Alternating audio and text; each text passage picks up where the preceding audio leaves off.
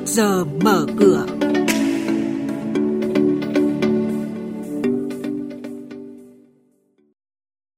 Bây giờ là 8 giờ 7 phút. Xin mời quý vị đến với thời gian của chuyên mục trước giờ mở cửa. SCIC có thể tiếp nhận thêm hai thành viên mới. Công ty cổ phần Sông Đà 505 bị xử phạt về thuế. Áp lực cạnh tranh khốc liệt, các doanh nghiệp điện máy chuyển hướng là những thông tin có trong trước giờ mở cửa hôm nay. Xin mời biên tập viên Hà Nho và Xuân Lan. Thưa quý vị và các bạn, Tổng công ty Đầu tư và Kinh doanh vốn nhà nước SCC có thể tiếp nhận thêm hai thành viên mới. Đó là công ty trách nhiệm hữu hạn một thành viên vật liệu xây dựng và xây lắp thương mại BMC và Tổng công ty truyền thông đa phương tiện VTC đang được đề xuất chuyển quyền đại diện chủ sở hữu nhà nước sang SCIC. Năm ngoái, tổng doanh thu của Tổng công ty truyền thông đa phương tiện là 2.090 tỷ đồng, đạt 91% kế hoạch năm. Lợi nhuận trước thuế là 81,5 tỷ đồng, đạt 100% kế hoạch.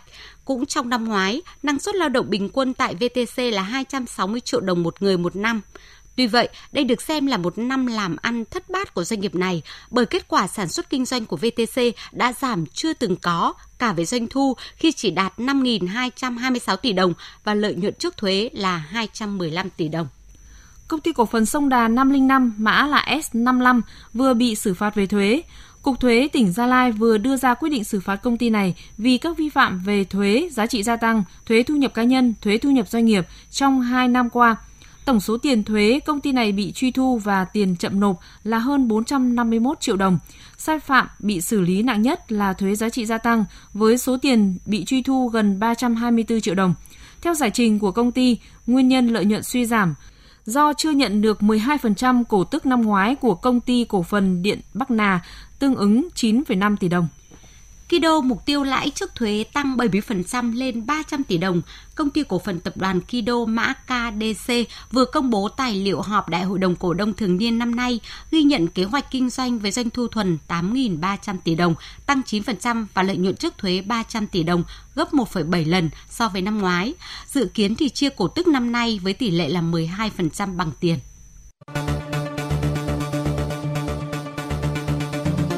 Vị và các bạn đang nghe chuyên mục Trước giờ mở cửa, phát sóng trên kênh Thời sự VV1 từ thứ 2 đến thứ 6 hàng tuần.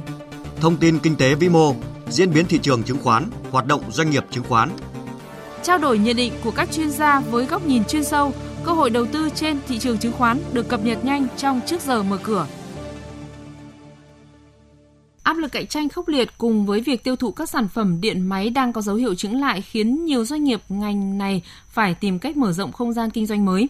Cụ thể, công ty cổ phần tập đoàn điện lạnh điện máy Việt Úc Kangaroo được biết đến là thương hiệu hàng đầu trên thị trường về máy lọc nước, song không vì thế mà hãng bỏ qua việc tìm tòi những hướng đi mới.